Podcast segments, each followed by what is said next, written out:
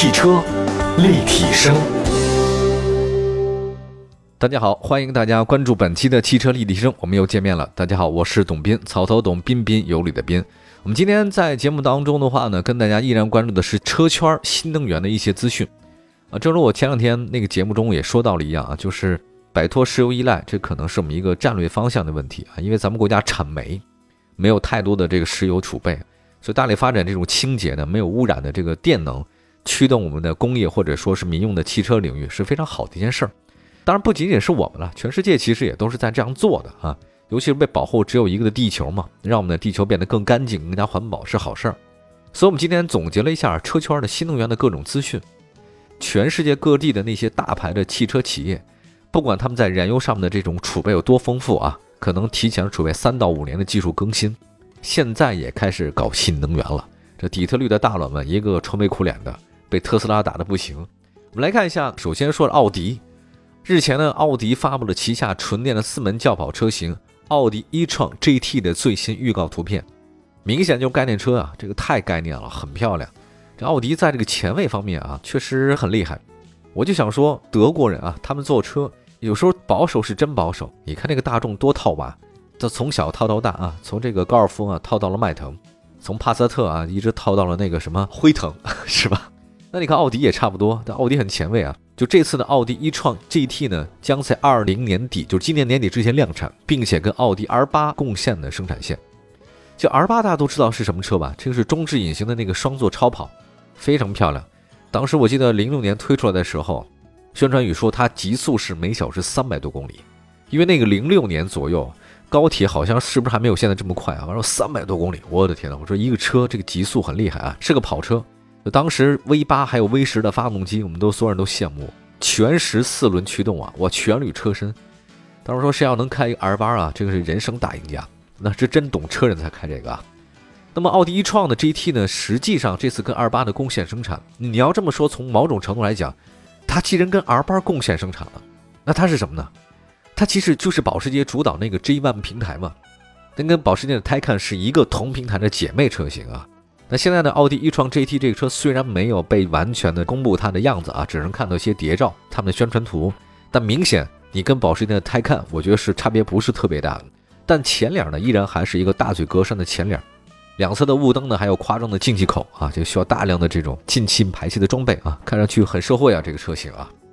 另外呢，关于奥迪一创的量产版没有太多的消息啊，只说有永磁同步电机等等，包括它的工况续航里程可能是四百公里以上。以后呢，将可能会在德国的内卡苏尔姆工厂进行生产。这工厂之前就生产 R 八的，那为了生产纯电动汽车的话呢，这个叫内卡苏尔姆工厂呢，在去年还进行了改造。那接下来的话呢，再说说名爵啊，名爵这个车型啊，最近有个新闻是上了这个各大媒体，呃，倒跟咱们国内的名爵都关系不大。这个跟贝克汉姆有关系啊，就是前两天贝克汉姆那个大儿子布鲁克林嘛，在伦敦开着一个 MGB 的那个敞篷车出门，哇，据说他的那个时尚潮流指数爆表，非常的拉风啊，一头小金毛。爱车的人他会关注车，爱时尚的人呢他会关注他穿的是什么。至于说你关注金龟婿的朋友们，你可以关注贝克汉姆的大儿子布鲁克林，当然他现在换了好多女朋友了。因为我们喜欢车嘛，就关注一下这个布鲁克林他开什么车呢？开的就是 MGB 的经典敞篷车，太帅了。时至今天，MGB 经典敞篷车依然是颜值和实力，我觉得应该双 C 位的担当。其实名爵是我们给它起的名字，在英国，在全世界，大家不知道叫名爵，大家都知道 MG，没人说你叫名爵。名爵是我们上海汽车上汽给它起的，而且上汽是在收购南汽之后，把 MG 品牌才拿走的。后来发现这款车确确实实是在全世界都非常超爆表的车型，呃，包括像英国女王，还有包括凯特莫斯，欧洲的很多王室和名流啊，都喜欢这个车型。现在有报道说，英国一家从事复刻电动经典车的公司，打算把这款车基于 MG 品牌的经典车型 MGB 的电动敞篷跑车给复刻出来。然后这个车的起售价呢是九万英镑，约合人民币的话呢是七十八万，而且是在明年初就开始生产了。就是现在什么一个概念呢？大家明白一件事儿，我为什么要把这条消息说出来？就是很多经典的车型有趣的灵魂啊，它是有趣，外表很经典很漂亮，它带有复古的风。可是有个问题，就这些车型啊，当然在国内是开不了了啊，因为它排气可能不符合要求；第二个就是这些经典车为什么贵，是因为它本身的发动机和变速箱，还有包括它其他零配件不生产了，没有了，要维修起来非常非常之困难。那么现在用纯电的技术把这些车复刻出来，是个非常棒的选择或者说是 idea，因为我外面壳子还是这些经典的壳子，但我的内在是纯电动车型的东西。不愁配件的问题，就一下解决了没有什么发动机、变速箱零配件这种更新的问题，不需要了。对你没有生产没关系，我有纯电动机啊，而且现在已经是比较成熟了啊。再加上现在这些复刻的经典的老车，大家都不会拿它去跑长途，不会拿它去开个几千公里啊，这横穿大半个世界不可能的啊。所以往往这些复刻的经典车型，更多的是代步工具了。所以说，你这个时候用续航里程三百、四百、五百以内的这种电机去做它的这个内在的东西，那是再合适不过的一种选择。所以我觉得这是一个特别有意思的一件事儿哈，就是外表非常的雅皮，但内在的东西呢是非常时尚，纯电，多棒啊！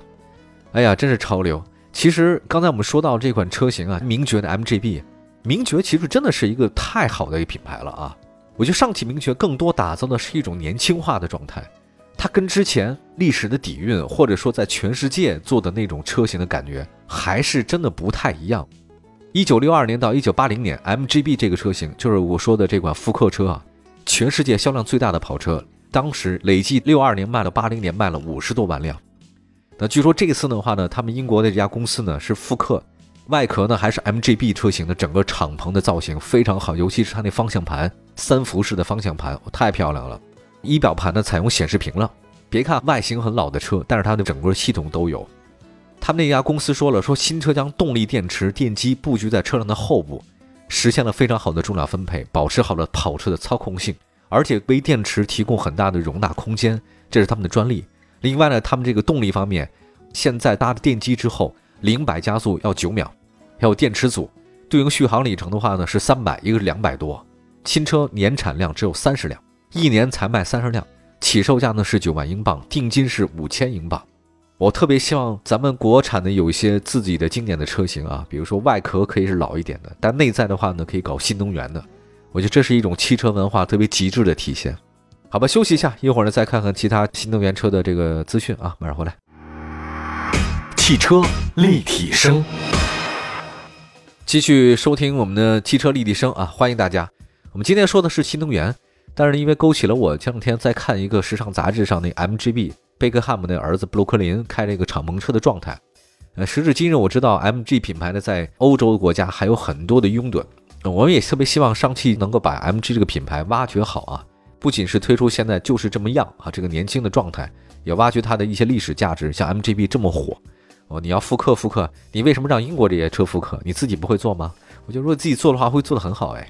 那接下来的话呢，再说另外几个新能源方面的事儿啊。吉利又发布了一个纯电动车的架构，利用领克 Zero 的概念车型展示啊。国外媒体说，沃尔沃也将基于这个平台叫 C S E 浩瀚这个平台打造个全新的小型纯电动车型。也就是说，吉利用领克 Zero，那么沃尔沃呢，同样也在这个平台上呢，也发布自己新能源的车型。其实都是共用平台了，是一款车，只是在国外呢是沃尔沃挂标，咱们那个国内的卖的话，更多是挂领克的标。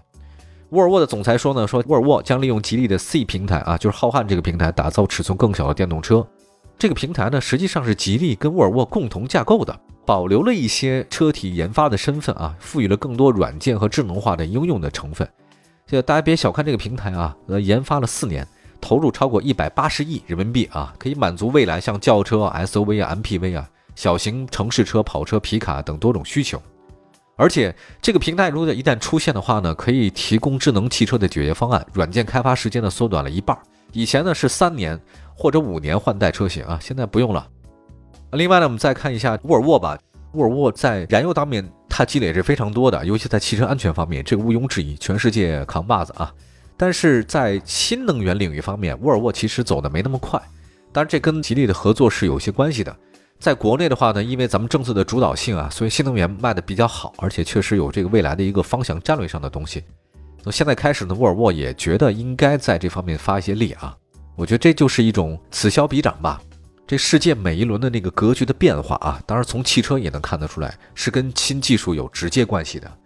比如说战争的格局也是，当你有这个洋枪洋炮的时候啊，你再用原始的工具打，什么鸟枪啊，还有包括弓箭、大刀啊，那明显是不对称的这种战争方式，就比较糟糕嘛。像大家都比较知道的，就是八里桥大战嘛，清末的时候八里桥，对方的死的人在十位数吧，也就十来个人最多了。咱们这儿的话呢，僧林沁的一个军团没了，这成百上千匹马，然后还有上万的人。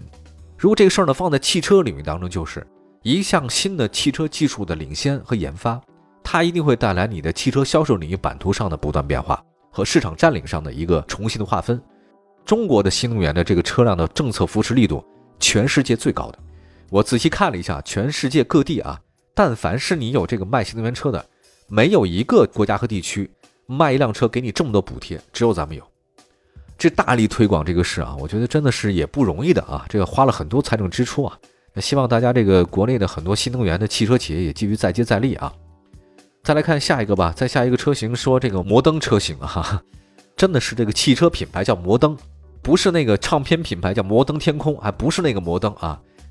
日前有一个新的汽车厂家叫摩登汽车，官方发布了他们首款纯电动车摩登 A 的外观和内饰图，新车呢有望在今年下半年下线。外观方面，官图来看，新车和市场上多数的电动车一样。采用了封闭式的格栅设计，大灯组呢采用独创式的，它叫猫灯设计哈，我不太懂什么叫猫灯啊，据说好像像两个猫耳朵。车身的侧面来看呢是跨界设计，融合两厢 SUV 和轿跑的设计元素，隐藏式的车门把手，现在已经比较流行了。内饰方面的话很简洁，没有物理按键啊，贯穿式的大屏。新车呢采用灰黑啊，其实官方信息没有太多的动力方面的这个消息，我们也不知道。呃，底盘系统三电啊，到现在为止我们也不知道它是怎么回事啊，续航啊，NEDC 都不懂。